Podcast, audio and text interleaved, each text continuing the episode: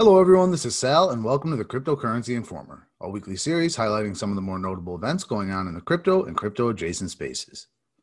Today's episode will cover events happening the week ending September 4th, 2020.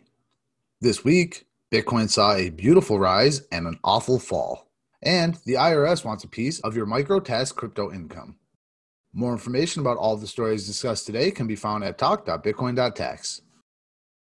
If you're a Bitcoin trader or investor, you probably don't need us to remind you that Bitcoin has had quite a rough week. Technically, the later half of the week, including today. According to CoinMarketCap, Bitcoin rallied earlier in the week, reaching over $12,000 on September 1st. We also saw Bitcoin briefly bounce past 12,000 a few times in August, and it certainly seemed to indicate that the moon was in sight.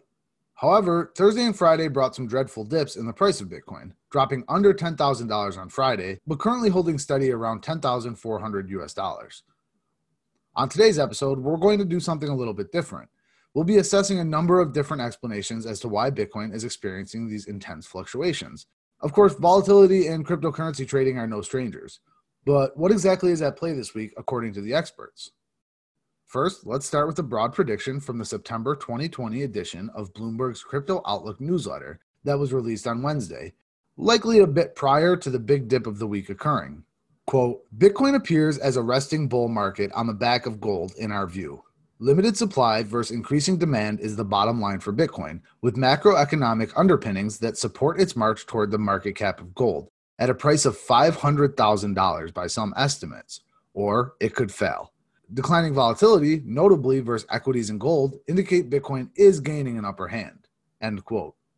That's a, quite an all or nothing mentality, highly skewed in favor of Bitcoin success from one of the leading names in traditional finance. Addressing the beginning of the Bitcoin price drop midweek, Bloomberg released an article stating that, quote, a strong dollar tends to dent appetite for the cryptocurrency, and there are signs its popularity is fading among retail investors, end quote.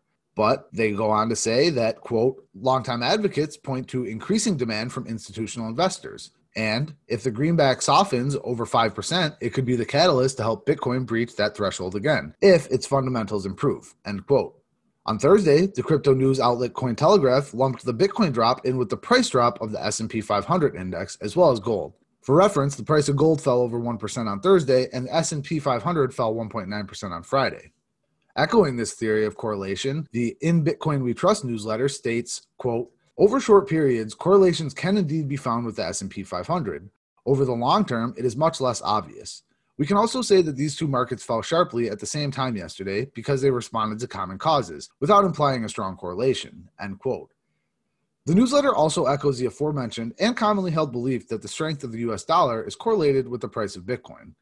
The US dollar index, or DXY, has, quote, been in free fall for several months, falling from 102,755 on March 19th to an annual low of 92,144 on August 31st, 2020. This represents a drop of 10%, end quote. So the idea is that this drop has assisted in rallying the price of Bitcoin lately. But now, quote, the DXY has rebounded from its annual low, and the slight increase suggests to some that the US dollar may strengthen in the coming weeks. This renewed strength may have played a role in the sharp drop of Bitcoin. End quote. The Cointelegraph article also points to the fact that, quote, miners sold off unusually large amounts of Bitcoin in a short period, end quote, as one of the other primary reasons that the price of Bitcoin has dropped. So, overall, the experts seem to be saying that the price of Bitcoin and the strength of the US dollar are correlated, and that Bitcoin is also correlated to traditional markets like the S&P 500 and the price of gold, both of which also saw a dip this week. Presumably, then, factors that affect these traditional financial systems are also affecting the price of Bitcoin, either positively or negatively. Analysis of an asset that has so many factors at play is clearly no easy task, hence our deferral to those in the space who follow the price of Bitcoin more closely. On that topic, next week we will be talking to Louis Raskin, the founder of CryptoLeet, a trading and investment community. We'll be discussing cryptocurrency investing and trading, and I'll be sure to talk to him about the factors at play in this week's Bitcoin price frenzy. Next up, a mini cryptocurrency taxation news update. On Sunday, the block reported that the IRS is indeed considering income from microtasks taxable. Quote, an Internal Revenue Service memo written in late June and published on August 28th states that cryptocurrency earned from microtasks conducted on crowdsourcing platforms is considered taxable income, end quote. The author of the memo, Ronald Goldstein, says in the letter that, quote, a taxpayer who receives convertible virtual currency in exchange for performing a microtask through a crowdsourcing platform has received consideration in exchange for performing a service, and the convertible virtual currency received is taxable as ordinary income. If the taxpayer receives convertible virtual currency for performing the task, regardless of the value and the manner in which it is received, then the taxpayer has been compensated with property. End quote. This news, while received by many with chagrin, is not entirely surprising. The crypto tax space is very familiar with the stance that the IRS takes on cryptocurrency income. Like it or not, it's taxable. I'll be chatting next week with two cryptocurrency tax pros, Alex Kugelman and Matt Metris, over on the Bitcoin Taxes podcast.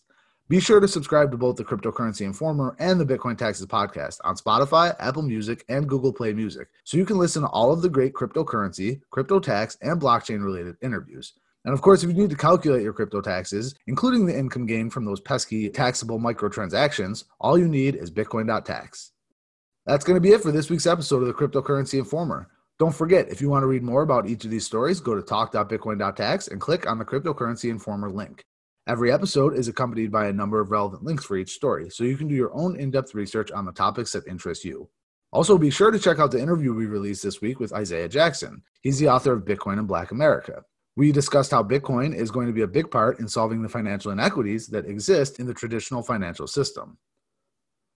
All right, everybody, have a great long weekend. Stay informed and stay safe.